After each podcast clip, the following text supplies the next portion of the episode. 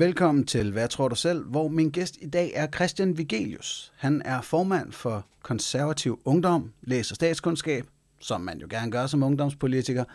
Og så er han troende kristen, øhm, i en grad, som måske er lidt mere end de fleste, og som påvirker hans politik, måske ikke påvirker hans politik. Det er rigtig meget omdrejningspunktet for den samtale, vi har den næste times tid. Det er vist den intro, der er behov for den her gang. God fornøjelse. Christian Vigelius, velkommen i Hvad tror du selv? Mange tak. Og, og tak for, at du vil være med her, sådan så tæt på øh, den, hvad skal vi sige, shitstorm, øh, du har været i. Øh, den kommer vi måske ind på. Men yes. der er en nogenlunde fast rækkefølge, jeg egentlig gerne vil have dig igennem. For vi skal først have på plads, hvad det er for en form for kristen, du er. Ja. Øh, hvilke emblemer sætter du selv på? Yes. Skal jeg svare på det? Ja. Ja, gerne. Uh, jamen altså, jeg, jeg tror bare, jeg vil sige, at jeg er troende kristen og uh, protestantist. Uh, jeg skulle lige sige selvfølgelig, men, uh, men uh, det, det betragter jeg som selvfølgeligt. Uh, og det er jo også bare, ja, det er jo nok, fordi jeg voksede op her i Danmark. Ja, jeg skulle lige så spørge, hvorfor selvfølgeligt? Jamen, det, jamen det, det er som sagt nok bare på grund af der, hvor jeg er vokset op, og den kultur, jeg er vokset op med, og den tradition, som jeg er vokset ind i. Uh, hvor man er mm. protestant. Alright. Så er der et skæld, jeg efterhånden har fundet ud af, at det vigtigste, sådan altid at spørge folk ned i. Så tror du på, at Jesus var Kristus? Ja, det, det gør jeg. Ellers, ellers mener jeg faktisk ikke, altså, og jeg ved ikke, om man ikke skal dømme andres tro og sådan noget, men sådan rent teologisk har jeg svært ved at se, hvordan man kan kalde sig selv for troende kristen, hvis ikke man tror på, at Jesus var, var Kristus. Tak. Jamen, det glæder mig, at vi er meget enige der. Altså, jeg har det også lidt, det ligger lidt i ordet, folk. Man kan ikke bare påstå det ellers, men, øh, men ja, det er der delte meninger om. Så øh, den kristne Gud, har den skabt universet? Ja. Alright. Og har en bestemt intention med, hvad vi skal gøre i livet? Øh, ja, altså et, et ønske øh, om, hvad, hvad vi øh, skal gøre. Altså vi skal ligesom leve i, i fællesskab med, med ham. Øh, men altså sådan, man kan sige, også en helt grundlæggende øh, teologisk forudsætning for i hvert fald den trosretning, som jeg følger, det er jo, at vi har fri vilje. Så vi kan selv bestemme, om det er noget, vi vil eller ikke vil. Altså om vi gerne vil vende ryggen til Gud. Mm. Som jo så var det, der skete i, i Edens have. Ikke? Så. Yes. Og hvad er den god nok, Edens have-fortællingen og skabelsesberetningen?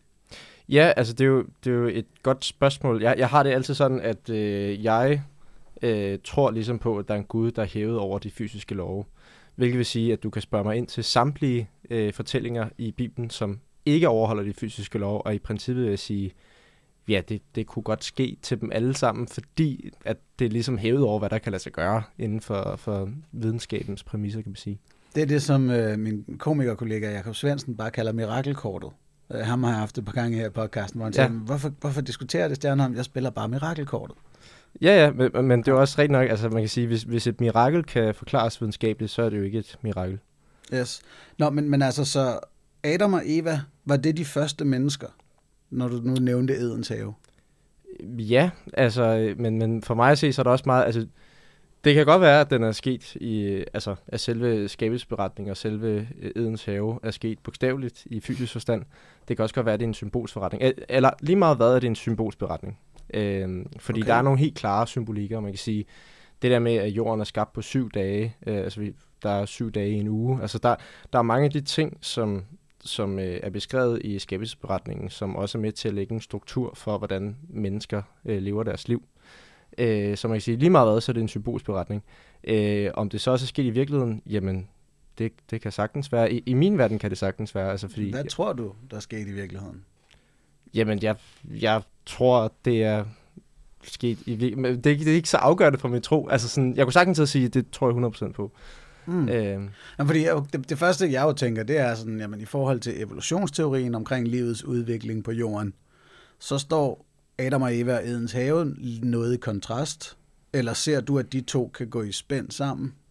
Ja, ja, altså jeg, jeg tror 100% på, på den måde, som livet har, har udviklet sig på. Altså alt, hvad du sådan videnskabeligt kan bevise, tror jeg også på. Mm. Øh, mm. men det er så der, hvor det er også helt åbenlyst, at der er noget symbolsk, fordi man kan sige, hvis du har et, et tomrum, et vakuum, hvor der ikke eksisterer noget som helst, jamen så eksisterer der nok heller ikke syv dage, der går af 24 timer. Øh, så man kan sige, lige meget hvad, så er der nogle logiske præmisser, som man bliver nødt til øh, altså, at afvige på en eller anden måde, for at forstå skabelsesberetningen. Øh, men, men altså, igen, jeg tror på en Gud, der hævede over det fysiske lov, han, han kunne få øh, en milliard år til at ske på et sekund, øh, hvis det var det. Øh, så, så der er jo lidt forskellige sådan, hvad siger man, skoler inden for, inden for øh, hvordan man forstår skabelsesberetningen. Der er nogen, der tror, det kun er en symbolsfortælling. Så er der kreationister, øh, som jo tror, at det er, man skal forstå det 100% bogstaveligt. Mm. Øh, så er der nogen, der mener det her med, at ja, eksempelvis at Gud kan få tiden til at gå hurtigere, ikke? Så, så han kan få fem år til at ske på, på to sekunder, og så øh, det, som jeg nok mest af alt øh, tilhører, det er, at øh, jamen, jeg, jeg ser det nok mest som en symbolsk beretning, øh, hvor det, man så, altså, man kan sige, at selve processen har jo så været evolutionær, ikke? Alright. Men så det, nu kom vi fra det her, du sagde med, med Edens have, og var det synd? Eller det, det her med at leve i overensstemmelse med, hvad, hvad han har udstukket? Ja, altså man kan sige, synd, det betyder jo, at man øh, rammer ved siden af målet. Og øh, sådan som det er beskrevet i Bibelen, det er, at Adam og Eva vender ryggen til Gud. Altså de, øh, ja, de ønsker ikke at, eller de siger ligesom Gud imod, de ønsker ikke at leve øh, 100% i samhørighed med ham, fordi de bliver, så bliver fristet af af djævlen, og så øh, kommer til denne fejlbarlige jord, som vi lever på nu. Yes. Og den fortælling kan så både, som jeg forstår dig, forstå symbolsk, som i, hey, du har fri vilje til at vælge djævelens vej. Øhm, men ser du, at den også kan være sket rigtigt, at Gud har talt med nogle mennesker, som valgte ham fra? Ja, det, det kunne sagtens være sket, ja. Hvordan? Altså så samtidig med, at vi har været Øh, øh, menneskeaber i mange hundrede tusind år. Hvor, kan du hjælpe mig med sådan et eller andet scenarie, hvor du tænker, at det kan være sådan her, det spændt sammen? Øh, altså, at du hører en stemme, øh, enten fysisk eller inde i dig, øh, som taler til dig. Det er ikke noget, jeg selv har oplevet, oplevet sådan på den måde, som vi sidder og taler sammen nu. Mm. Øh, men øh, ja, altså, som sagt, jeg, jeg, jeg tror sådan, de fleste kristne, sådan, eller sådan teologiske, filosofiske diskussioner, jeg har, der taler vi ikke særlig meget om øh, eksempelvis det her med, kan, kan en jomfru føde? Øh, kan jomfru Maria føde? Mm. Nej, altså sådan, det, det, en jomfru kan ikke føde, men det er jo netop derfor, at det så er overnaturligt. Øh, og hvis jeg tror på en Gud, som ikke er overnaturlig, jamen, så er det jo ikke en Gud. Altså, og det erkender jeg, at øh, det kræver, at man, man tror på, at der findes noget uden for, for videnskabens præmisser. Øh, men, men det betyder jo ikke, at jeg ikke tror på videnskaben. Nej, nej, det, det er helt fint. Det kan jeg godt se kan spænde sammen. Så det konkrete scenarie er heller ikke det vigtigste i verden her jo. Øh, er den her Gud dommer over vores efterliv? Øh, ja. Og der er det her Så, så han bestemmer, om det bliver fedt eller nederen? Jeg vil jo nok mene, at vi selv bestemmer det. Øh, fordi som... Og, altså, han har sat reglerne? Ja, ja. ja okay. Det har han. Ja, der, der er ligesom... Øh, altså, for mig ser der rimelig sådan klare øh, retningslinjer, forudsætninger for, hvad det er, man gerne vil, vil bruge sit liv på, og hvad, hvad det er, man ønsker at tilhøre. Øh, og man kan sige, det som Gud siger ret klart i Bibelen, det er, at øh, jamen, hvis du tror på mig øh, og beder om tilgivelse, jamen, så er der frelse. Hvis ikke du vil kende for mig, jamen så øh, må du gerne beslutte dig for det. Men altså, så er det jo klart, altså hvis, hvis jeg kommer hen til dig og siger, jamen vil du ikke gerne med ind til den her fest, og du siger nej, så er det jo ikke fordi, jeg vil tvinge dig med ind til festen. Altså, Alright. Og hvad består festen så af i, i din tro? Ja, det er et rigtig godt spørgsmål, fordi det er jo ikke, det er ikke beskrevet særlig meget i Bibelen, altså udover at det er godt. Altså, det er jo paradis, det er den nye jord. Øhm, det er godt, og der er ikke noget, der er dårligt. Det er sådan grundlæggende det. Det man ved. Ellers er det meget abstrakt. Og, altså, jeg, jeg kan godt sige dig, at jeg mange gange også, øh, da jeg var yngre, har, har tænkt meget øh, over, hvad, hvad det bestod i. Og øh, som lille, så tror man jo, det er et rum fyldt med flødeboller eller eller andet. Øh, og det kan også godt være, det er det. Øh, ja, og så jeg, bliver flødebollerne lige så stille, vildere og vildere, ja, og, så og man, man finder ud af det og man, mere. Og man bliver ikke tyk af det, og, og det er helt perfekt. Men, så, så er helvede ligeledes udefineret nedtur? Øh, Ja, det er igen et, et godt spørgsmål. Altså, jeg, der, der har jeg hørt sådan lidt forskellige fortolkninger af det. Der er også nogen, der siger, at helvede bare er en tilstand på jord, altså en eller anden form for jord, hvor Gud ikke er til stede. Øh, det vil sige, at vi, vi er ligesom overladt til vores egne sådan menneskelige drifter. Og Hvordan ser en jord ud, hvor Gud ikke er til stede? Øh, jamen, jeg tror, det er en, en, hvis man forestiller sig sådan en grå vinterdag, så er det bare hele tiden. Okay, Men, så ja. hvordan adskiller den sig fra den her? ja, altså lige i Danmark, så kan man jo få et meget naturtro billede af det. Ej, jeg, jeg ved det ikke. Som sagt, altså jeg, det, det er svært at sige. Jeg, hverken du eller jeg kan, kan sige, hvad der sker efter, efter døden. Øhm, jeg går ud fra, at du tror, at der bare er sort. Det virker som det mest sandsynlige, ja. Ja, øhm, men, men jeg skal ikke kunne sige det. Jeg, jeg lever i en, i en naiv tro på, at det er noget mm. godt, øh, man går imod, hvis der man tror på Gud. Godt. Og jamen, så hvad kræver det blot at tro på Gud og, og Jesus Kristus? Eller er der flere ting, man bør gøre for at opnå det, det fede efterliv? Nej, det er, det er kun øh, ved troen alene. Øh, men jeg, eller du kan komme med dine opfølgende spørgsmål. Jeg har en idé om, hvad de er, men... Øh. Nej, det, det, det, jeg, jeg, altså, jeg, jeg tænker så, så jeg må godt onanere og sniffe coke, og alt det øh, sågar slå ihjel, jeg kan komme til det evige efterliv, eller er der, skal jeg efterleve de 10 bud, er der noget som helst, som du tænker, det er faktisk en del af reglerne? Øh, nej, altså man kan sige, sådan, sådan som øh, jeg i hvert fald forstår det, det er, at der er ligesom der er nogle regler for, hvad der er godt og dårligt, hvad, der, hvad, der vil, hvad det vil sige at synde, og hvad det vil sige ikke at synde. Øhm, og vi synder alle sammen. Altså, mennesket er fejlbarligt. Øh, vi laver fejl hele tiden. Altså, når man tænker en dårlig tanke om et andet menneske, eller øh, tænker en eller anden ser grim ud, eller bagtaler en eller anden, eller lyver, det gør vi jo alle sammen. Og jeg tror, vi alle sammen har en intuitiv øh, Øh, fornemmelse af, at, at vi gør noget forkert. Øh, og det er selvfølgelig noget, man godt kan afvende sig, hvis man gør det rigtig meget, men så tror jeg også på et eller andet tidspunkt i sit liv, at man har en eller anden form for erkendelse af, at, at man lever på en forkert måde. Øh, det, som troen så handler om, det er jo, at man netop kommer til den der erkendelse, og erkender, at jeg har brug for, for tilgivelse. Jeg, jeg øh, kan netop ikke leve op til alle de her perfekte måde at leve mit liv på. Jeg har brug for, at der er en, der, der tilgiver mig. Øhm, og så kan man sige, sige det der med, man, så kan jeg bare begå en tilgivelse, så næste dag kan jeg gå ud og slå en masse mennesker ihjel.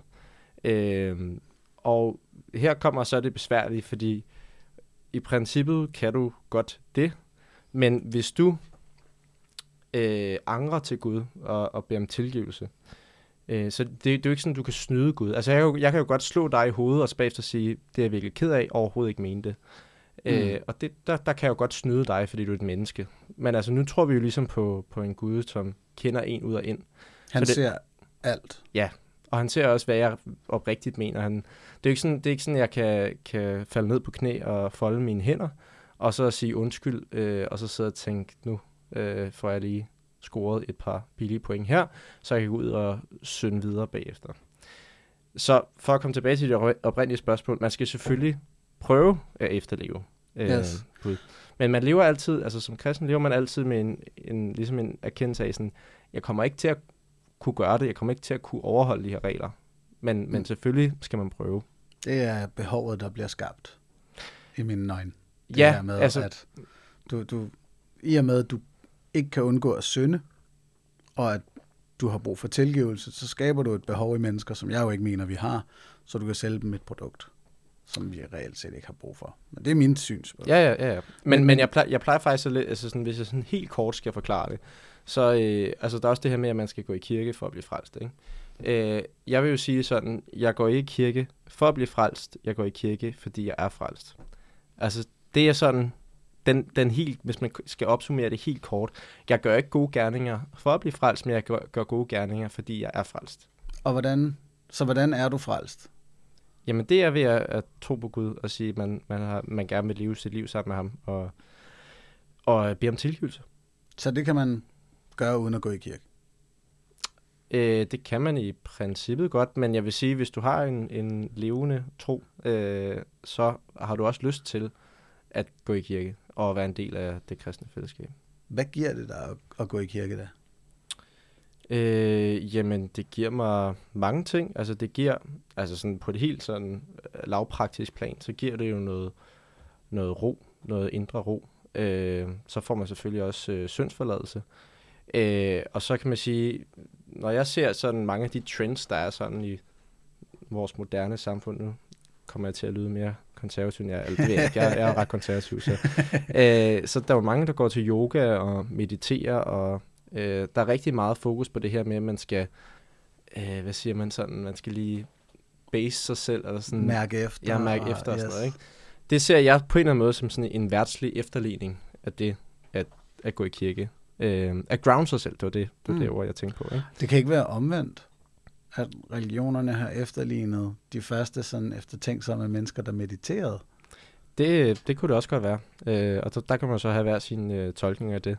Øh, men altså sådan, det er bare sådan, hvis jeg skal forklare det over for sådan ikke-troende mennesker, sådan, så vil jeg nok sige det der med, at man føler, man er mere i balance med sig selv på en eller anden måde. Men det er jo ikke derfor, man, man går i kirke. Man går i kirke for ligesom at opleve det kristne fællesskab, være sammen med sine øh, for at bruge rigtig kristens sprog, kristne brødre og søstre, øh, og selvfølgelig også få, for syndsforladelse, og så også altså, synge nogle sange til, til ære for den Gud, som, som elsker os, og som, som vi også elsker. Jeg kan godt forstå det her med, jeg har tit været misundelig på bordbøn, faktisk. Det her med lige at sætte sig ned, holde hinanden i hænderne og kigge rundt, inden man går i gang. Lige føle det der fællesskab og taknemmelighed omkring, at hey, det bliver sgu dejligt at, at spise det her. Der, der, der vil jeg gerne indrømme, at det værtslige mangler noget ritualisering af især hverdagen. Nu siger du så det, at man kan få, man får syndsforladelse, mm. men du er jo allerede frelst. Så er det sådan lidt en dobbeltkonfekt? Er det for at være på den sikre side? Nej, men det er, jamen der, der er jo, øh, som du også selv siger, nogle ritualer i, i religionen. Øh, men det er jo ikke sådan, at det er jo ikke sådan, at du skal gå i kirke øh, for at få syndsforladelse. Altså, du kan også bare fem minutter, før du skal op og fyre nogle jokes på, på Comedy Zoo scene, så kan du også bare bede om, bede om syndsforladelse. øh, Måske bedre at gøre efter. men, øh, okay, men så, så hvad er det, kirkens ekstra syndsforladelse gør? Det, det gør ikke noget ekstra som sådan, men det er, det er bare nogle ritualer, der er i, i kristendommen. Alright. Øhm, Jesus, vi var inde på, han er Kristus. Det er rimelig centralt for, for din overbevisning, at det er i ham, vi har fået overleveret Guds ønsker til vores levevis. Er det rigtigt forstået? Ja. Alright. Har der været nogen profeter eller budbringere siden? Øh, ja, det, det har der. Der er rigtig mange.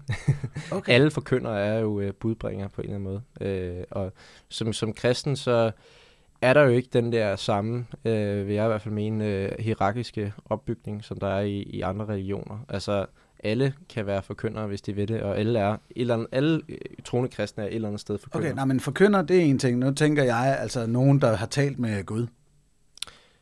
Ja, ja. Jamen, der, jeg tror, de fleste kristne taler med Gud. Okay.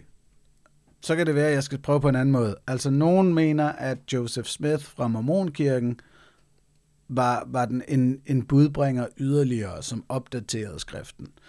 Øh, Ruth Evensen opdaterer skriften for sine følgere, eller sådan den slags? Jamen, det, det, det jeg så ikke lige øh, på, på den vogn, kan man sige, men, øh, men det er klart, der er forskel på, på de profeter, der var før Jesus, og så alle de forkyndere, der er efter. Men det var også fordi, at mange af de profeter, der var før Jesus, de ligesom talte om Jesus komme, eller mm. Jesus komme. Øh, så det er klart, at der er en, en ændring der. Okay, så det er bare fordi, nogle kristne, jeg taler med, de siger, at Jesus var den sidste. Han sagde, ja. han var den sidste, det blev afgjort, han var den sidste. Og blandt andet derfor ved man, at Mohammed for eksempel ikke er god nok. Mm. Eller Joseph Smith, Rod Evensen, Sai Baba, whatever. Så det var mere sådan i den kontekst, om du der har, om der der er nogen, hvor du tænker, jo jo, ham hende var faktisk god nok at komme med en opdatering, vi bruger til noget. Nå nej, ikke, ikke profeter på den måde. Øh, men det er klart, altså, der var jo, altså, Martin Luther øh, stod jo for, for, eller var ligesom hovedtængeren bag reformationen af, øh, ja, af den katolske tro, som så øh, endte ud i den protestantiske tro. Øh, men for mig at se, så ændrede han jo ikke religion. Jeg, jeg synes jo netop, at han tog noget af det fra, som ikke var en del af den kristne teologi. Altså noget af den øh, kulturelle overbygning, øh, som der var kommet. Altså med det her med afladsbreve og men det var så, hierarkiske system. For at forstå det rigtigt, det er ikke fordi, at han talte med Gud om det, det er egentlig bare noget, han regnede ud. Nej, altså, jeg tror så også, at det var, altså, det var noget, han ligesom blev, altså, fik inspiration af Gud fra, øh, hvis man kan sige sådan. Øhm, men jeg tænker, at okay. mange, af de, mange af de ting, som, som mange ateister, som jeg tænker også, at du øh, er meget kritisk over for religion, det er, det er mange af de her øh, kulturelle overbygninger, eller det her, hvor det bliver en form for teokrati, hvor der man går ind og øh, laver øh, sådan politik og lov på baggrund af... Ja, naturligvis. Altså, det kan vi jo religion. godt sige. Artistisk selskab vil jo sådan set have mere religionsfrihed, end der er i dag. Uh, alle skal være fri til at dyrke lige præcis den guddom, eller de guddom, de har lyst til. Vi vil bare ikke betale for det, og ikke have, at de får juridisk magt. Ja. Um, så ja, var, var der noget bestemt, du tænkte på i den? Nej, nej, det var bare, det var bare for at sige, at, at øh, netop protestantismen, netop reformationen var jo også et opgør med den måde, som man fortolkede kristendommen på øh, dengang. Men netop det her med, at altså, der var jo ikke...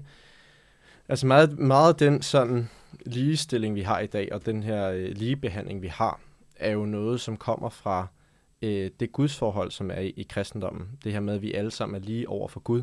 Øh, at, øh, ja, at det gør ikke forskel, om du er konge, eller om du er bonde, eller, eller hvad du nu er. Altså i Guds øjne, så er alle hans børn lige. Det er en læsning, jeg tit hører.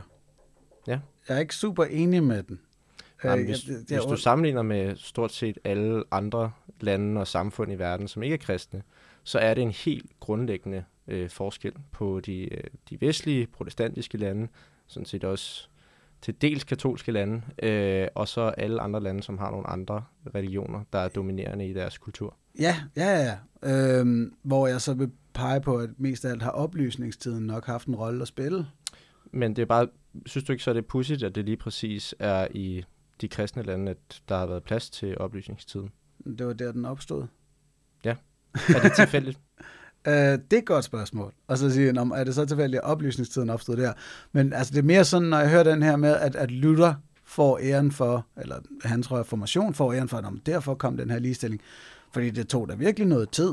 Altså i ret lang tid, så promoverede kristendommen, at for eksempel styreformen enevælde var Guds vilje. Det var ikke fordi, at, at lutheranismen sådan tog noget større opgør med den.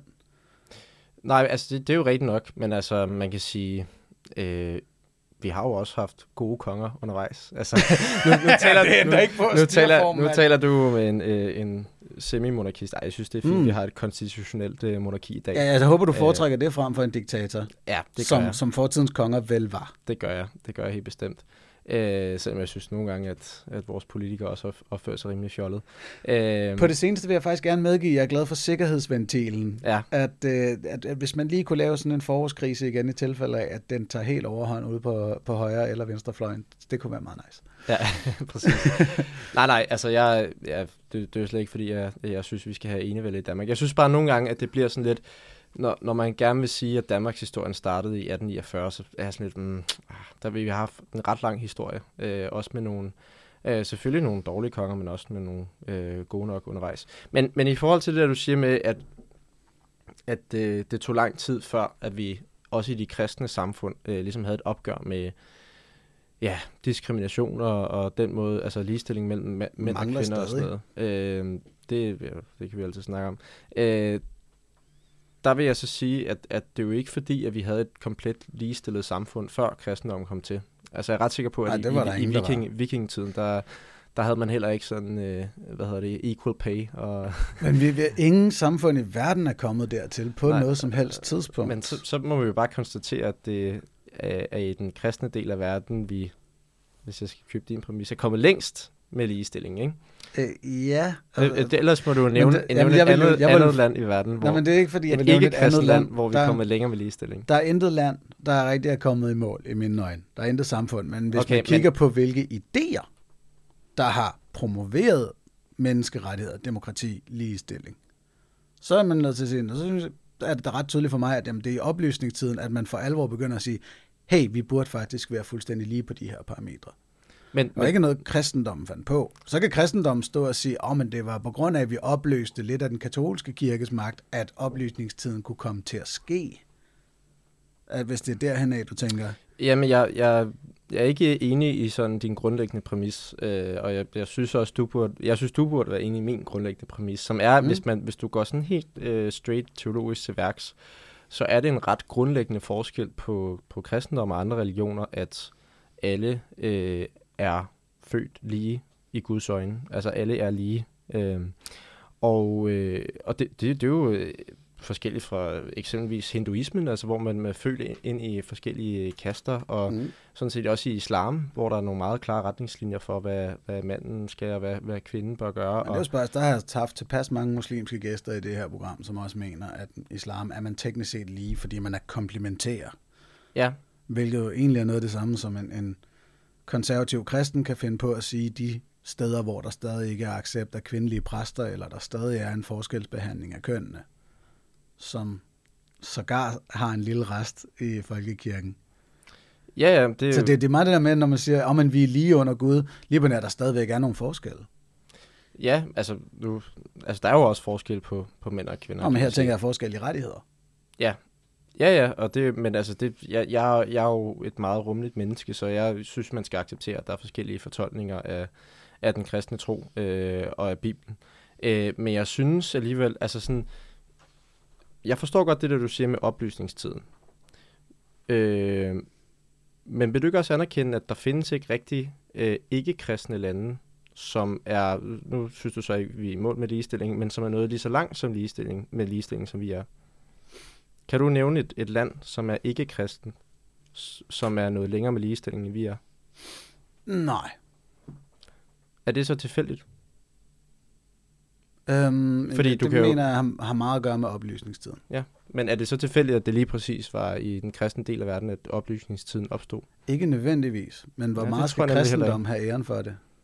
Øhm, rigtig meget. Altså sådan, øh, altså, mange, altså de oplysningstiden, mange hvis man endelig skulle tage den ind, så baserer rigtig meget oplysningstidens tanker sig jo på gamle græske filosofer. Og det var før nogen havde hørt om kristendommen. Jamen altså, du kan sige, religionskritik er jo også en del af, af oplysningstiden. Og man kan sige, det tillader kristendommen jo også. Altså, og der synes jeg igen, at kristendommen også adskiller sig fra andre religioner ved, at det ikke er en lovreligion. Altså, Men jeg er ligeglad med, hvor meget sne de andre børn har kastet med, hvis det giver mening. Øh, jamen, det synes jeg ikke, du bør være.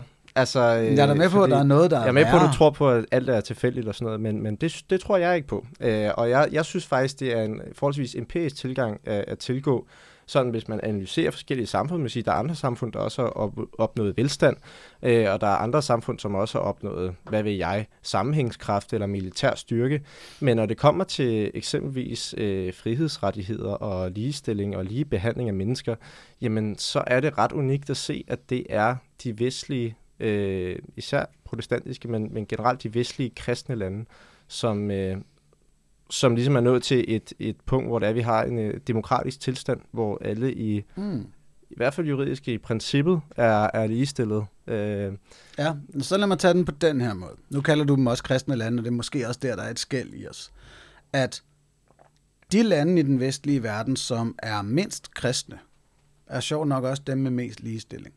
Vi ser lige nu, hvordan USA er i gang med at blive mere kristen igen, og ligestillingen bliver mindre og mindre. Hvordan, hvordan øh, ser du, at USA er ved at blive mere kristen igen? Øh, ser den kristne højrefløj vokse i styrke, især politisk ah, magt. Jeg vil nok ja, også mene, at... Demografisk at den... ser jeg et fremskridt som ateist og ikke troende. Men jeg ser den politiske styrke fra den kristne højrefløj vokse og vokse. Oh, det, ved, det, ved jeg, det ved jeg faktisk ikke, om jeg er enig med dig i. Altså, altså at den seneste modstand imod abort er da et klokkeklart bevis på det. Den seneste modstand imod LGBT-rettigheder, altså... folk, der har fået lov til for eksempel at bede bøn med deres sportshold, til trods for, at det tidligere har været ulovligt. Der ser det du synes kristen... du ikke, de skal have lov til? Øh, nej. Jeg mener okay. ikke, en sportstræner skal have lov til at sige, nu går vi ud på banen og beder. Fordi at de spillere, han har, de er afhængige af hans øjne på dem i forhold til spilletid og fremtidig karriere, for eksempel. Okay, det, det skal simpelthen være forbudt. Det, det synes jeg ikke er, handler særlig meget om religionsfrihed. Men, men, nej, nej, nej, men, Christian, men, der misforstår du mig. Men, der misforstår ja. du mig. Jeg må heller ikke, hvis jeg var træner for et hold, sige alle sammen, nu skal vi lige øh, takke Dawkins for et eller andet, bla bla bla. Fordi jeg er en autoritet i de børns øjne, og de kan sidde og tænke, åh oh, nej, får jeg spilleminutter, hvis jeg ikke gør, som træneren siger? Ergo skal jeg holde mig fra at agitere noget som helst politisk eller religiøst, når jeg er sportstræner. Det er det princip, man havde, som nogle steder er ved at forsvinde. Ja, det er det, der det er, er problemet. Det er også fair nok at have den holdning. Øh, den har du ikke? Jeg, jeg, jeg synes også, der skal være frihed til, at man kan frasige sig det. Det, det synes jeg også. Øh, men, men, men hvad vil du gøre, hvis du var spiller på holdet, og du tænkte, jeg tror ikke på det, han tror på. Skal jeg stille mig med ud i midtercirklen og folde mine hænder? Eller skal jeg satse på, at han er en god nok dude, der stadig vil give mig spilletid ud fra mine nævner? Øh, altså jeg vil sige, hvis man har en træner, der ikke bedømmer øh, spillerne på deres kvalitet og deres kompetencer, så er der noget helt grundlæggende galt med den træner. Men vi øh, ved det ikke. Nej, det vil vi ikke. Altså, men det, det, det er lidt, derfor, man har lavet princippet jo. Det er lidt, ja, ja, og det er, det er også fair nok. Jeg kan godt se, øh, jeg kan godt se din pointe. Øh, men jeg vil bare lige sige, i forhold til det der med, med abort og øh, LGBT+, altså sådan, nu er USA jo et meget stort land, øh, mm. og der er jo rigtig mange stater i USA, hvor man har en, en langt mere liberal abortlovgivning, end vi har i Danmark. Øh, og det, det synes jeg nogle gange, at medierne øh, altså, fremlægger et lidt unuanceret mediebillede af øh, USA. Men det er endda ikke på, at den kristne fløj ønsker de abortlovgivninger indskrænket. Jamen, det tror jeg altid, de har synes. Ja, øh, men men, men du, du, du fremlægger det som om, at der er sådan en, en, øh, en bølge af, af den kristne højrefløj, som er ved at overtage USA. Jeg må bare sige, det er altså bare ikke, øh, det, det synes jeg ikke, du har noget empiri, der bakker op. Altså for, eksempelvis det midtvejsvalg, vi lige har haft. Ja, øh, ja, der var, altså jeg, ved, jeg tænker, du, du tænker Trump som en del af den her øh, kristne højrefløj, eller? Øh, ja, det ja. var sikkert, at jeg tror, han er troende. Det var et dårligt valg for Trump, kan man sige. Og mange af de kandidater, han gerne så øh, opnå valg, øh, opnåede ikke valg. Øh, altså man kan sige, at det var et dårligere valg, end der blev forudsagt. Ja, ja, men, men det var det dårligste valg i rigtig mange år, fordi det, det er jo, som regel er det altid sådan, at oppositionspartiet til den siddende præsident øh, får et godt midtvejsvalg. Yep. Og, og det, var, det var dårligere, end man havde forventet, og det var dårligere, end det har været i rigtig mange år. Så man kan sige, den, den fløj der, øh, som du beskriver, øh, fik sådan set et, et dårligt valg. Øh, mm. Så er der så enkelte kandidater, blandt andet øh, dem vi støttede, som, som fik et godt valg. Øh, og vi, vi var jo blandt andet overstødt øh, Ron DeSantis, fordi vi håber, at han vil øh, vippe Trump af pinden som, som republikansk øh, præsidentkandidat. Fordi jeg, jeg, jeg synes også, Trump er, er tudetosset at høre på. Øh, mm. Det må jeg indrømme. Altså, jeg, jeg havde det sådan lidt, da han... Øh, Øh, er det okay, vi snakker lidt om Trump? Det var, ja, lad os gøre det. Så, okay. så har jeg nogle ting, vi vender tilbage til. det er i Jeg havde det sådan lidt, da Trump kom til, at øhm, han var et udtryk for en frustration, som var nødvendig at få luftet. Øh, fordi han var jo ligesom et produkt af, af en frustration, som rigtig mange i den lavere middelklasse øh, følte, og, som, hvor, og hvor de ikke følte, at det politiske system tog dem seriøst. Øh, problemet er jo så bare, at manden er øh, rimelig øh, sindssyg, hvis man mm-hmm. skal putte det mildt. Altså, jo hørte jeg ham også øh, tale derovre. Øh, vi var til sådan et øh, rally, hvor Marco Rubio, som er en af de kandidater, vi fulgte, øh, også var. Øh, og der var Trump der også, og han stod jo simpelthen og sagde, at, øh, at the win was a steal, og at han vandt første øh, valg stort. Øh, det, det vandt han så også på grund af, af valgmandssystemet. Og så sagde han, at han vandt det, det andet valg endnu større. Det er altså valget 2020, som Joe Biden ja. vandt, og som jo er den helt store sådan, øh, småfascistoide frygt, frygt, at der er virkelig mange mennesker, der oprigtigt ikke mener, at det gik ærligt til. Der var i hvert fald ikke særlig mange øh, til det rally, der, der mente det. Okay. Øh, og så derudover talte han jo også om, hvordan de løste deres drug problem i øh, Kina, øh, som en stor inspiration, at at der øh, kunne man øh, lave en rettergang på 24 timer for drug dealers, og så kunne man ellers øh, indføre dødsstraffen. Øh, og det synes han lød som en god idé. Og så pegede han også ned på øh, alle journalisterne og sagde fake news, og fik hele crowdet til at stå og råbe af dem og sådan noget. Og det vil jeg sige, det var lidt, øh, det var ikke fordi, det var en øjenåbner for mig, men jeg, jeg har altid haft det sådan, når jeg har læst de der historier om Trump, så har jeg altid tænkt sådan, ja, han har nok sagt noget af det, men så er der også lige blevet skruet lidt på, ikke? Det er der ikke. Altså, han er øh, bad shit crazy, hvis jeg skal sige det på, på godt dansk. Ja. Øh, så jeg har det jo sådan som borgerlig, øh, og, og, og jeg er borgerlig i Danmark, men, men vi er jo også, vi har jo også borgerlige øh, politiske søstre, søsterpartier, som vi kalder dem rundt omkring, øh, så håber jeg jo også, at der kommer noget normalitet tilbage i det republikanske parti. Øh, så derfor håber jeg, at det... At det, var, det kan jeg da også håbe, og jeg synes da også, at Trump er, altså som vi allerede så, mange, jeg var jo blandt dem, der grinte, da han begyndte at for alvor snakke om at stille op. Øh, jeg erindrer John Oliver, komikeren, som jeg har fulgt meget, som sagde, ja, yeah, please do, please do.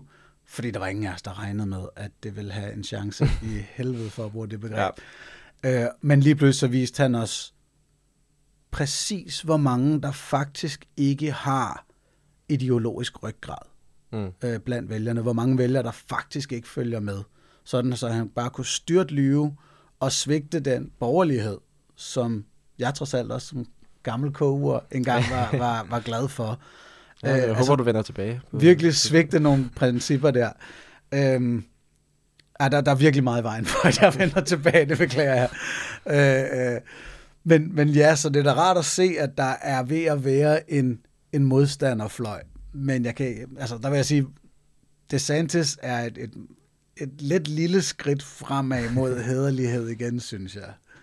Øh, uden nødvendigvis at kende så meget til detaljerne af hans politik, så, så altså, er han jo stadigvæk temmelig kristen, vil ikke høre om, at øh, LGBT ting skal undervises i mindre klasser og så videre. Altså, og vil vel heller ikke have abort lovligt i Florida?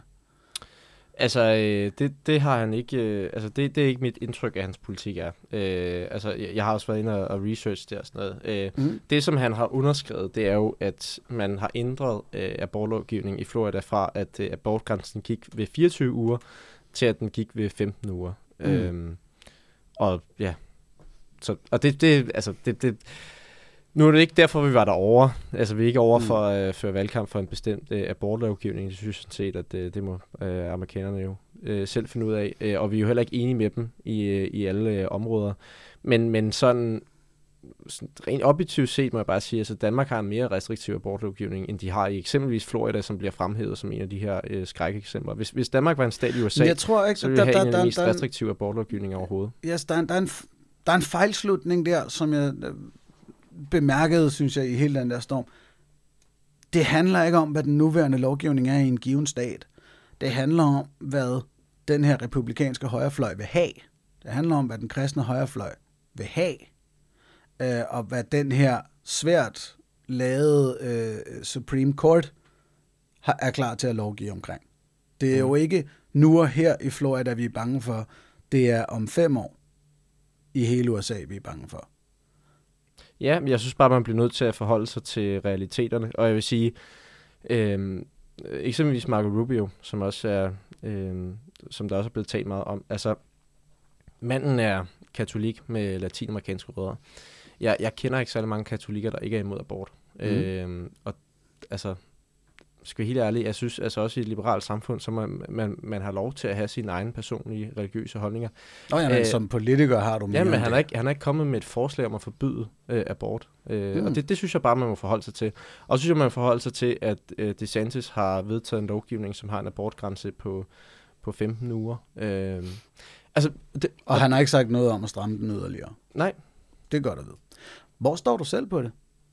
Jamen, altså, jeg, jeg er ikke for et øh, abortforbud. Øh, jeg synes, at jeg synes, man skal have den, den rette øh, vejledning, som er sikker på, at man træffer det, det rette valg. Øh, og så, jeg skal være helt ærlig sige, jeg, jeg, jeg synes, det, det er etisk svært øh, at forholde sig sådan helt firkantet til. Øh, er det en synd i dine øjne? Det ved jeg ikke. Det kommer jo an på, det kommer an på hvor, hvornår man mener, at livet begynder. Og det går jo forskelligt fra, fra land til land. Hvornår mener du, det begynder? Jamen, det, det, det ved jeg ikke. Altså, det er svært at sætte en, en klar okay. grænse. Jamen, så du ved ikke nu, øh, om du egentlig mener, at det er en religiøs synd at abortere et foster? Nej, men det, det kommer som sagt an på, hvornår livet begynder, og det har jeg ikke sådan en lysende sandhed på. Øh, jeg synes, men jeg er ikke for et abortforbud, fordi mm. det, det tror jeg ikke vil være hensigtsmæssigt øh, lige meget hvad. Øh, men det ville da være godt, hvis der var færre aborter. Jeg, jeg møder få øh, personer, som synes, at abort er en god afslutning på en, altså den, den optimale afslutning på Så har du mødt en nu.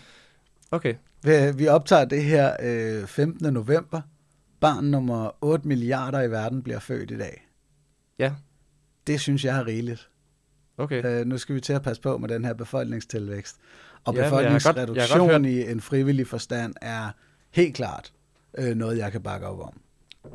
Jeg har godt hørt, at der er mange, der fremlægger det som en negativ øh, nyhed, at øh, vi bliver flere mennesker, at der er flere mennesker, der overlever.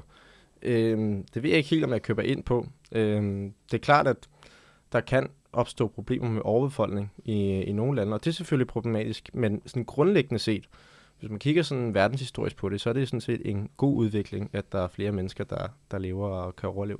Altså på, for menneskehedens skyld, ikke resten af planeten, vel? Øh, jamen altså nu øh, må jeg indrømme, at jeg går mere op i, hvordan mennesker har det, end øh, hvordan planeten har det. Altså jeg, mm. det, det er ikke fordi, jeg ser du... det som et intrinsisk mål, at planeten har det godt, hvis det er, at mennesker kan have det godt. Altså sådan, jeg synes ikke, vi lever for øh, planter. Altså jeg går ind for, at vi, vi selvfølgelig skal passe godt på vores planet, men i sidste ende, så er det for, at mennesker skal have det godt. Det, det må jeg være ærlig sige. Okay, så hvad øh, dyrs glæde og ledelse er ikke en del af dit politiske sådan... Og jeg går også ind for dyrevelfærd, men jeg er ikke imod, at man slår dyr ihjel og spiser dem, eksempelvis. Mm, Jeg har faktisk jeg har haft mange diskussioner med ham der, Henrik Windfeldt, som er formand for Veganerpartiet om det. Sådan, ja. Han mener jo helt grundlæggende, at det er forkert at, at slå dyr ihjel og spise dem. Det, det, det synes jeg ikke. Mm. Men det er klart, at, at øh, jeg synes da, at man skal behandle dyr ordentligt, og de skal have nogle ordentlige levevilkår. Men hvad, altså andel, andelen af mennesker, ko- kobler jeg jo meget sammen med øh, vores klimaforandringer og planetens evne til at understøtte den menneskelige civilisation fremover. Undskyld, kan du lige sige det igen? At ande, antallet af mennesker på planeten Ja. og dens evne til at understøtte vores civilisation, Mm. kæder jeg meget tydeligt sammen. Vi har ja. et meget, meget højt energiforbrug, og vores energiforbrug påvirker planetens evne til at understøtte os. Den bliver frygtelig, frygtelig varm lige i de her år, fordi vi bruger helt vildt meget energi. Ja, fair nok. Men så mener du jo også, at altså, i sidste ende, så handler det om, at det handler om menneskers øh, overlevelse og, vilkårene for menneskelivet. Mm, ja, nej, jeg tænker sådan set dyr med her også. Altså, landbrugsdyr er jeg sådan set hen i ikke burde eksistere. De har ikke muligheden for at jagte deres egen lykke, og de fleste af dem lever elendige liv. Mm. Men vilde dyr er jeg bekymret for. Ja.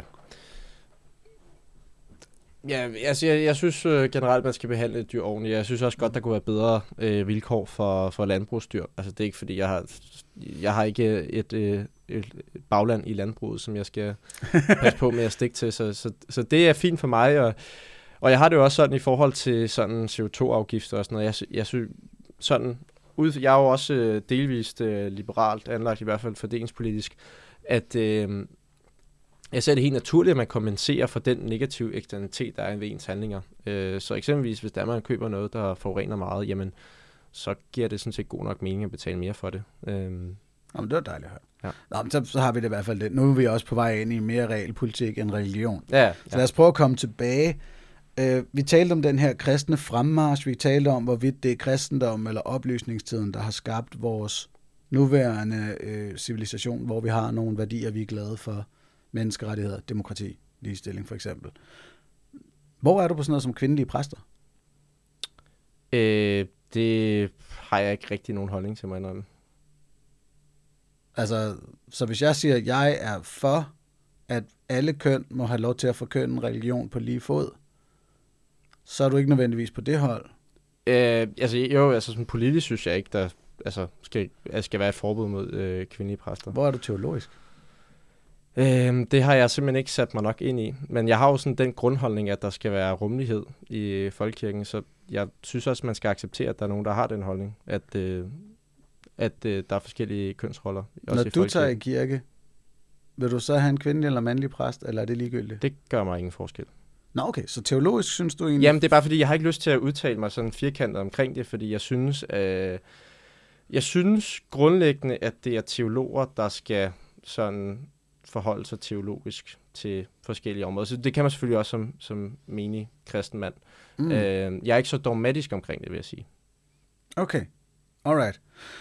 Øhm, homoseksualitet. Ja. Hvor står du teologisk på det? Er det en synd Nej, det, er- det er bestemt ikke en synd at være homoseksuel. Øh, at praktisere det? nej, men det, det, det vil jeg ikke mene, nej. Okay. Fedt. Nå, men dejligt. Så, så, der, altså, så, så de frikirker og andre, der stadig prædiker, at det er problematisk at leve sådan. Så du gerne, at de ændrede teologi? Du ønsker ikke at tvinge dem. Det er jeg med på, det ønsker jeg heller ikke. Men så du gerne, at den kristne teologi, både i Danmark og verden over, ændrer sig til at inkludere homoseksualitet? Jeg synes bestemt, at der er behov for, at generelt i, i kristne øh, kredse og kirker rundt omkring øh, er en hvad siger man, tolerance over for, for homoseksuelle. Altså, jeg synes også, det er dybt problematisk, at der i mange kirker ikke er plads til, til homoseksuelle. Øh, helt bestemt.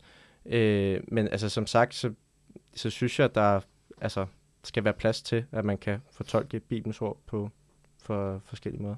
Jamen, det, der er vi sådan set også fuldstændig enige. Jeg vil gerne have, at man, hvis ens Gud har de ene og den anden og den tredje holdning, så skal man have lov til at tro på det. Øhm, det er godt, vi er enige om noget. Det er yes, så lad os dykke ned i der, hvor vi er uenige, for det er sjovere. Spørgsmålet er, om staten skal betale til det. Ja, Og der, der er du jo for, gætter jeg. ja. Eller jeg gætter ikke, jeg har jo selvfølgelig også været inde og læse, og konservativ ungdom mener lige nu, at folkekirken endelig skal fortsætte med at have sin støtte. Synes I også, at frikirker og moskéer skal have statsstøtte? Øh, ja, altså, nu skal jeg lige forstå, du? altså, at de, de får statsstøtte som, som foreninger eller som religiøse menigheder. Øhm, sådan set som nummer to, altså vi har i Danmark den her ordning, hvor man har, kan blive en anerkendt religion Mm. i kirkeministeriets øjne, og så får man en række skattefordele. Cirka en milliard, tror jeg, der bliver givet i, i skatterabatter til moskéer og kirker og andre forskellige religiøse samfund. For eksempel sådan nogle, som ikke ligestiller kvinder og mænd og homoseksuelle og Mm.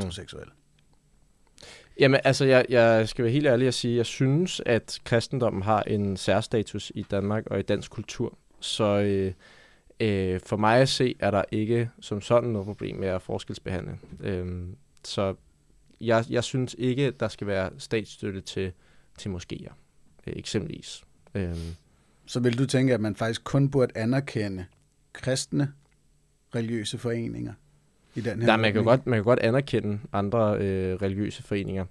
Øh, men jeg synes, man skal være påpasselig med, hvem det er, man giver statsstøtte til. Ja, hvordan? Jamen, øh, altså nu skal det sige, jeg, jeg har helt ikke lige skrevet konkret policy på det. Nej, altså, det det, er, gør- det, er, det- det det, jeg er frit, godt. Det er frit fra øh, leveren. Øh, altså sådan, min, min, jeg kan sige, hvad min grundlæggende holdning er. Altså min grundlæggende holdning er, at jeg, jeg kan ikke se, at islam bidrager med noget positivt til Danmark. Øh, og jeg ser, at der er kommet rigtig mange problemer, øh, integrationsproblemer, efter at islam har vundet mere indpas i Danmark. Og du vil jo nok mene, at alle religioner er skadelige for vores samfund.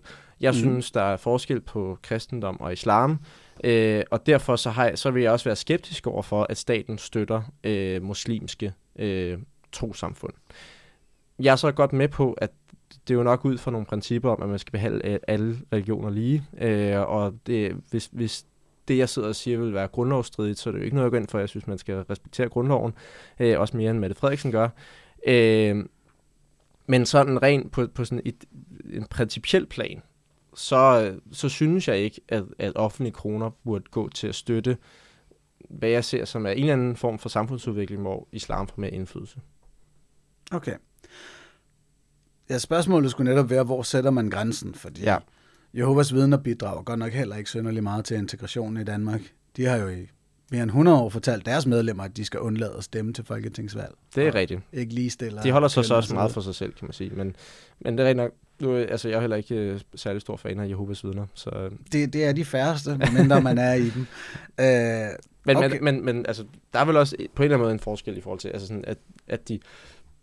Altså ikke, ikke fordi, at jeg skal sidde og, og retfærdiggøre deres tro eller, eller sådan deres levevis, men, men synes du ikke også, der er en forskel på, altså, hvor meget man sådan fylder i samfundet, og om, altså der er kriminalitetsrater og, øh, hvad hedder det, andelen, der er på offentlig forsørgelse og sådan noget. det har jeg svært ved at se skal smitte ind på, om en religiøs forening bør behandles på den ene eller den anden måde. Okay. Altså, kriminalitetsrater er vel først og fremmest et spørgsmål om fattigdom. Altså, vi, vi kan jo se, det, at, at det er jo selvfølgelig den laveste, øh, de laveste kla- økonomiske klasser, at kriminelle huserer. Og de, de fleste muslimer i Danmark hører til i de, i de lavere økonomiske lag. Ja, og der, der, der kan jo godt være en sammenhæng. Så, Og så ved jeg sige. godt, at der er nogle, når man okay, tager det- de heller ikke- socioøkonomiske variabler ud af ligningen, så er der stadig en overrepræsentation ja. i en overordnet set faldende kriminalitet. Det håber jeg, vi er enige om, at overordnet set falder kriminaliteten. Ikke? Øh, det har jeg vist også godt læst noget om, så, så ja, det Yes. vil jeg gerne give dig ret i. Øh, og man kan også sige, at de fleste indvandrere øh, klarer sig også godt, men, men altså, det kan man sige om mange ting, ikke? Altså, øh, så kan man tale om alle dem, der ikke øh, begår indbrud og sådan noget, men, men generelt i politik, så prøver man jo at løse problemer, så taler man om, om problemerne.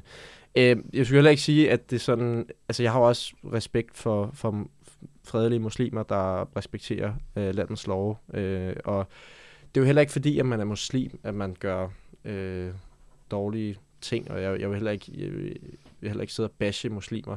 Øh, der er bare en, der er bare en, en, en hvad hedder det nu, øh, korrelation mellem øh, de befolkningsgrupper, som er overvejende muslimske, og så øh, de befolkningsgrupper, som netop er overrepræsenteret i kriminalstatistikkerne, øh, og som er på i overvejende grad, øh, en større andel af dem er i hvert fald på offentlig forsørgelse, end der er aktive i jobs. Mm. Og øh, jeg vil jo ønske, at de kunne blive en del af det danske fællesskab. Altså det vil, det vil jeg gerne have, at de var.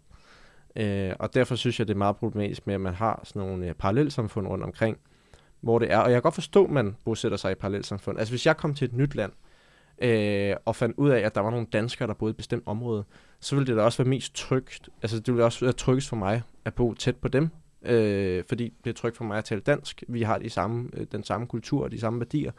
Jeg kan 100% forstå det. Nu må vi bare konstatere efter 40 års øh, mislykket integrationspolitik, at det, er bare problematisk. Altså det, det mm. fungerer bare ikke, og hvis de skal være en del af det danske fællesskab, så skal man jo også i en vis grad indoptage danske normer og værdier. Må jeg prøve en, en analogi? Ja, det må at, gerne. At vi har i Danmark nogle parallelsamfund, hvor folk helt åbenlyst i, i mindre grad er opmærksomme på klimakrisen, i mindre grad ligestiller kvinder, og i mindre grad ligestiller LGBT-personer. Øh, det spøjs nok så både i muslimske miljøer og i kristne miljøer. Og de får jo blandt andet lidt statsstøtte til deres tankegang, som jeg mener er i vejen, fordi de støtter ikke op om de moderne kristne øh, danske værdier, hvor vi prøver at ligestille alle og prøver at tage hånd om, om vores planet. Så hvis jeg ligesom sad, og du kan se, den kunne vokse, den her tankegang, sige, de sorterer ikke deres skrald i samme grad, de er ikke lige så opmærksomme på, at vi bør have en universel CO2-afgift osv. osv. De abonnerer faktisk ikke på de ting, vi burde have som, som en klar standard i vores samfund. Og derfor skal de ikke behandles lige med os andre. Det vil du vel som kristen aldrig acceptere, at vi sad og sagde? Mm, nej. Altså, nu synes jeg også, øh, du opstiller en analogi med nogle begrænsede præmisser, øh, så det er svært at tage Nej, men det er sådan set, altså det, det her skifter jeg kriminalitet ud med klimabevidsthed og, og ligestillingsbevidsthed. Ja, og hvad er de spørgsmål? Det er bare, hvis jeg sad sådan og sagde, når man hey, kristne mennesker, de er ikke lige så klimabevidste, de er ikke lige så ligestillingsbevidste, og det er jo et problem i forhold til moderne danske værdier. Ergo skal de ikke have støtte på samme niveau som os andre. Men hvad, og hvad er det, du, hvis vi skal prøve at blive lidt konkrete, hvad er det så, du tænker på? I, det er, når de, du siger, de, de at du ikke vil støtte islamiske foreninger, men du gerne vil støtte kristne. Ja, og hvad, hvad er det, de kristne øh, foreninger øh, hvor, hvor de mat, ikke matcher danske værdier? Det vil være ligestilling og klimabevidsthed. Okay. Øh, kan du blive lidt mere konkret på ligestilling? Øh, er kvinder homoseksuelle? Og endnu mere konkret? Nej. Hvorfor? Men, men hvad, hvad er det, du konkret mener øh, i forhold til øh, kvinder og homoseksuelle? Det er, okay, om man vil acceptere kvindelige forkyndere, eller øh, øh, vi er homoseksuelle, om man anser homoseksuelle for at være mennesker på lige fod med os andre. Okay, jeg kender ikke nogen kristen, der ikke anser homoseksuel Åh oh, ja, okay, vent lidt. Den der, den kan, den kan jeg godt se, fordi der, den, den semantik har jeg været ude i rigtig mange gange. Men altså, det vil være på samme måde som, at de fleste muslimer også vil sige, at man skal overholde loven. Og så er der alligevel bare i statistikkerne en overrepræsentation. Ja, men jeg synes, det er fint, vi bliver lidt konkrete, fordi så vil sige, i forhold til det der med kvindelige præster, øh, jeg kan godt se ud fra sådan et øh, øh, totalt demokratisk, øh, hvad siger man, øh, sekulært øh, ligestillingsperspektiv, så er det ikke ligestilling. Øh, det anerkender jeg. Øh, men jeg synes alligevel, der er forskel på det, og så nogle muslimske miljøer, hvor øh, kvinder ikke må, altså, Nå, ikke må komme ud på arbejdsmarkedet, hvor de bliver slået af deres mand, øh, hvis de gør noget forkert, øh, hvor de skal de bliver ligesom men, tvunget til at blive hjemme men og passe på børnene. Men der er vi tilbage til, at de kaster mere med sne.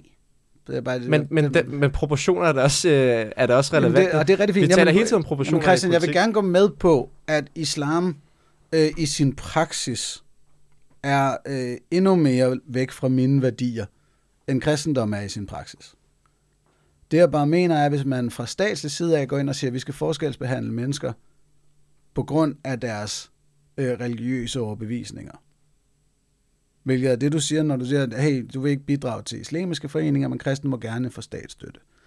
Hvor jeg så prøver at lave en analogi og siger, jamen sæt, jeg sad her som den der sekulære øh, øh, 20-23 borger og sagde, der er nogle kristne mennesker her, som ikke er ombord på ligestillingsfløjen. øh, med, hen, med hensyn til kvinder og homoseksuelle. Derfor skal de ikke have støtte på lige fod med os værtslige, sekulære mennesker. Det er der masser, der siger. Hvem? Det, er- det er der en kulturkamp, vi har nu. Altså, det, det, det der, altså, øh, radikale, altså, radikale venstre og alternativet vil jo også gerne adskille øh, folkekirke og stat, fordi de ikke synes, eller det synes du jo heller ikke, at man ret skal skal... være ret. Alternativet statsstøtte til- ønsker faktisk ikke. Ønsker Alternativet, ikke. Nå, vi kunne kun blive enige om lighed, ikke hvilken vej. Der er overvejes meget den norske model, hvor man kaster penge efter dem alle sammen. Okay, det overrasker mig faktisk. Jeg troede, at de, de, giver, de går simpelthen ikke ind for at adskille kirke og stat. Nej, jeg var også ked af det. Nå, for søren. Altså, fordi det er jo den eneste måde, man reelt set kan ligestille. Også dem, der ikke er i organiserede foreninger. Ja, men, men det er bare for at sige... Det er jo, Og det er jo bare også- for at sige, det er jo ikke, at man vil forbyde nogen noget, man vil ligestille alle. Det er jo ikke, fordi vi vil støtte nogen frem for andre. Nej, Så de sekulære partier, som knap nok er radikale venstre, lad mig lige sige det, men det er SF og Enhedslisten, ønsker, at alle modtager samme mængde støttes, det vil sige som sportsforeninger osv. jamen synes de... Okay, så de skal også modtage støtte, eller hvad? Religiøse foreninger også. Det synes du? Ja, ja, på linje med en strikkeklub eller en fodboldklub. Okay. Yes. Men ikke... Men synes du, synes du at ekstra- offentlige kroner skal gå til at støtte religiøse foreninger rundt omkring i Danmark? Øh, offentlige kroner må godt gå til at støtte foreningsliv. Okay, men altså, hvis du helt selv kunne bestemme, vil du så gerne have, at religiøse foreninger blev støttet med, med dine skattepenge? Nej. Og jeg ved ikke, hvad det næste skridt skulle være, om man så skulle sige, hey, nu er der nogle øh, ligestillingsdagsordner, man også skal følge i sin organisering af bestyrelser eller andet. Der vil kunne blive det næste skridt, men altså det første skridt de næste 10 år, det er jo bare for lighed i stedet for forskelsbehandling. Mm. Yes. Jamen, altså, jeg, jeg synes jo grundlæggende, det er mere interessant at tale om idéer end konkret policy. Øhm, Mm. og hvis jeg bliver rigtig politiker, så bliver jeg jo tvunget til også at forholde mig til konkret policy. Og det er også vigtigt at have, når, når Mm. det er rigtig politik. Men, men sådan i forhold til sådan filosofiske og ideologiske debatter, så synes jeg nogle gange, at det bliver lidt forplumret af, at man, man altså, og det er også derfor, jeg prøver at svare, altså, fordi det er sikkert, det kan, det kan sagtens være, at det går imod øh, grundloven, det der med, at man skulle til at øh, forskelsbehandle også i, i forhold til statslig støtte. Det, det skal jeg ikke Det kunne sige. tror jeg faktisk ikke engang. Nej, Altså, okay. Jeg vil jo mene, det nærmest allerede går imod grundloven, tror jeg, paragraf 67, omkring, at man ikke er tvunget til at yde personlige bidrag til andres trosstyrkelse.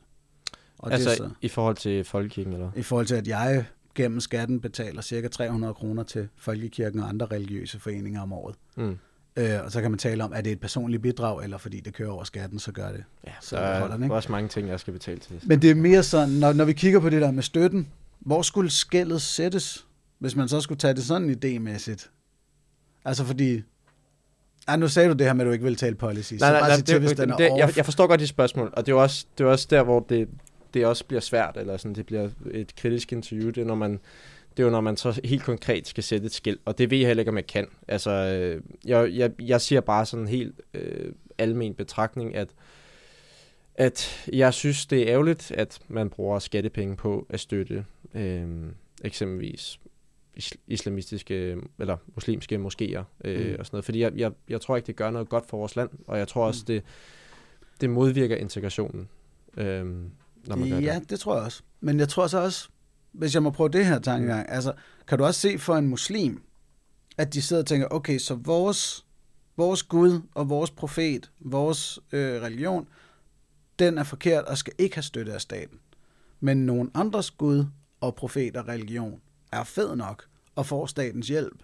Jeg, jeg tror ikke, tanken er så fjern, fordi hvis vi flytter til Saudi-Arabien, så tror jeg så heller ikke, vi får så meget støtte til vores øh, kristne menighed. Hvis vi Og to skulle lave en sammen dernede. At det er fair, at Saudi-Arabien gør det på den måde. Mm, Altså, ja, nej, det, altså nu hvor det ikke er et demokrati, så, så nej. Nå ja, men det er Men- sådan, den, men, men det der med, kan du ikke se, man, man som muslim sidder og tænker, hvorfor er der den her forskelsbehandling? Det virker da ikke fair. Øh, jo, det kan jeg godt forstå, men jeg synes også, at kristendommen har en særstatus i Danmark. Altså, jeg synes, der er noget, der er dansk, og der er noget, der er ikke dansk. Lad mig sige det sådan. Øh, og øh, jeg synes, det er vigtigt, at vi bibeholder og bevarer den kultur, vi har haft i mange år, og mange af de traditioner, vi har haft. Øh, Men hvis den kultur er god, mm. kan den så ikke klare sig på liberale markedsvilkår? øh, nej, men nu er jeg jo ikke sådan totalt øh, liberalistisk øh, kapitalist. Men, men altså, undskyld, men er, det, er kristendommen ikke god og blæret og burde være stærk nok til ikke at behov, have behov for staten? Nej, men jeg synes, der er nogle vigtige kulturelle institutioner, som vi øh, bidrage til. Man kan sige, der er jo mange ting, der er gode, øh, som ikke vil, vil, vil kunne fungere på liberale markedsvilkår. Altså vores forsvar øh, betaler vi jo også for over skatten. Øh, og jeg tror, vi begge to er enige om, det er godt at eller det vil jeg så ikke, men jo, jo, jeg synes i hvert fald, det er godt at have et forsvar. Jeg mener, det er noget helt andet politisk størrelse, øh, kulturel størrelse. Det er mere sådan... Nå, men det er mere argumentet om, at øh, hvis det er så godt, og folk gerne vil have det, hvorfor kan det ikke så bare køre sig selv? Så man bare sige, der er mange ting, vi betaler over skatten, som vi, de, vi er enige om er en god ting, øh, som de fleste er enige om er en god ting, øh, men vi bliver altså nødt til at betale det over skatten. Det bliver nødt til at være øh, finansieret øh, via statslige subsidier, øh, fordi det ikke vil kunne eksistere på markedsvilkår. Så det argument mm. i sig selv synes jeg ikke øh, er et modargument mod, at man eksempelvis øh, betaler over skatten til kulturelle institutioner, som eksempelvis Folkekirken. Eller... Og, og hvorfor er den så vigtig, at den skal have ekstra hjælp i forhold til, øh, hvad folk frivilligt vil gøre, hvis den selv skulle indsamle sin medlemskontingent og ikke fik bloktilskud over skatten osv., hvorfor er der behov for den i den størrelse, den har? Fordi jeg synes, det er, altså som så mange andre af vores institutioner, så synes jeg, det er vigtigt, at vi har en folkekirke, fordi at det netop er et, et vidne om, at... Øh, og, og der, der vil jeg så sige, at der er en skille mellem den kulturelle værdi og den religiøse værdi, fordi mm. jeg synes, der er forskel på at sige, at jeg vil gerne støtte folkekirken, fordi jeg synes, det er en vigtig øh, kulturel institution. Altså det er med til at opretholde en eller anden form for ramme for vores liv, altså øh, øh hvad hedder det, dåb og konfirmation og bryllup og begravelse. Øh, og øh, det her med, at man har en eller anden form for samlingssted øh, for lokalsamfundet. Nu fylder folkekirken ikke lige så meget i lokalsamfundet, som det tidligere har gjort. Det ville jeg ønske, det gjorde. Øh, fordi jeg tror, det er rigtig sundt, at man bliver mindet om, at man øh, har et fællesskab med de mennesker, man bor øh, tæt sammen med. Der er forskel på, på, på det, og så at mene, at øh, det er vigtigt, at vi har folkekirken, fordi den også har en forkyndende rolle. Øh, og der mm. tilhører jeg nok begge dele. Men hvis jeg nu skal argumentere øh, sekulært, øh, som jeg tror er den argumentation, du er mest øh, lydhør overfor, øh, ja. så vil jeg jo sige, at, øh, og det er jo så også derfor, at jeg er konservativ, øh, og jeg mener jo også, at der er en eller anden form for connection, men samtidig så respekterer jeg også, at der er kristne, der har andre politiske fortolkninger. Men jeg mener jo det her med, at det er sundt for mennesker, at vi har ritualer. Jeg så, det er sundt for mennesker, at der er nogle ting, der samler os, som er vores kultur. Og der mener jeg, at folkekirken er en del af de institutioner, som er med til at bevare den kultur, vi har, den kristne kultur, vi har, som vi har haft de sidste 800 år. Øhm, og det, det tror jeg er sundt. Det tror jeg er godt for mennesker, at man har en oplevelse af, at man er født ikke som et uafhængigt individ, men at man er født ind i en sammenhæng, i en, en kontekst. En kontekst. Øhm, og, okay. og derfor vil jeg altid mit, i mit politiske virke, øh, så vidt jeg kan, så vil jeg prøve at bidrage til, at vi styrker de samlende komponenter, som er i vores samfund. I stedet for at, at pille alt fra hinanden. Øh, og det er jo sådan, måske virkelig mere sådan en liberalistisk tankegang, som jeg er skeptisk over for det der med, at alle mand for sig selv, og øh, det er vigtigt, at der ikke er nogen strukturer, eller nogen normer, eller nogen institutioner, som ligesom på en eller anden måde står til hinder for ens individuelle selvudfoldelse, fordi man har en idé om, at det mest lykkelige, øh, et menneske kan være, det er, hvis det er fuldstændig frit fra nogen øh, sammenhæng, eller som så også kan være i en vis grad nogle begrænsninger for ens øh, selvudfoldelse. Yes. Jeg kan godt tale længere tid, hvis det Ja, nej, så lad mig lige prøve at drible lidt med den. Altså, fordi du siger det her med, at det sætter en ramme for vores livsførsel. Vi har de her ritualer. Hey, her er et nyt liv. Nu er der nogen, der er død, og de her de er blevet gift, og så videre. Så vi har de her ritualer. Mm. Jeg ser dem jo ikke være synderligt vedrørende. Altså, der, der er efterhånden et fåtal, selv af folkekirkens medlemmer, der tror på, at Jesus var Kristus. Mm. Og derfor ser øh, troen i liturgien og i ritualerne her. Senest var jeg til en begravelse af en onkel, og vi var 50 mennesker i kirken, som sad og hørte den af os, der kendte min onkel mindst, fortælle os om ham. Den egentlige sovbearbejdelse, det egentlige vedrørende ritual omkring at sige farvel til ham, startede, da vi satte os ned og spiste smørbrød og drak bajer og talte om Paul Erik. Øh, det er jo der, hvor jeg sidder, og jeg kigger mod Skotland for eksempel, som nu har fået øh, fuldstændig ligestillet humanistiske hvilelser med kirkens hvilelser, og derfor er der flere, der faktisk vælger humanistiske hvilelser nu. For det er mere vedrørende for rigtig mange af os, når vi nu ikke tror på, at Jesus var Kristus.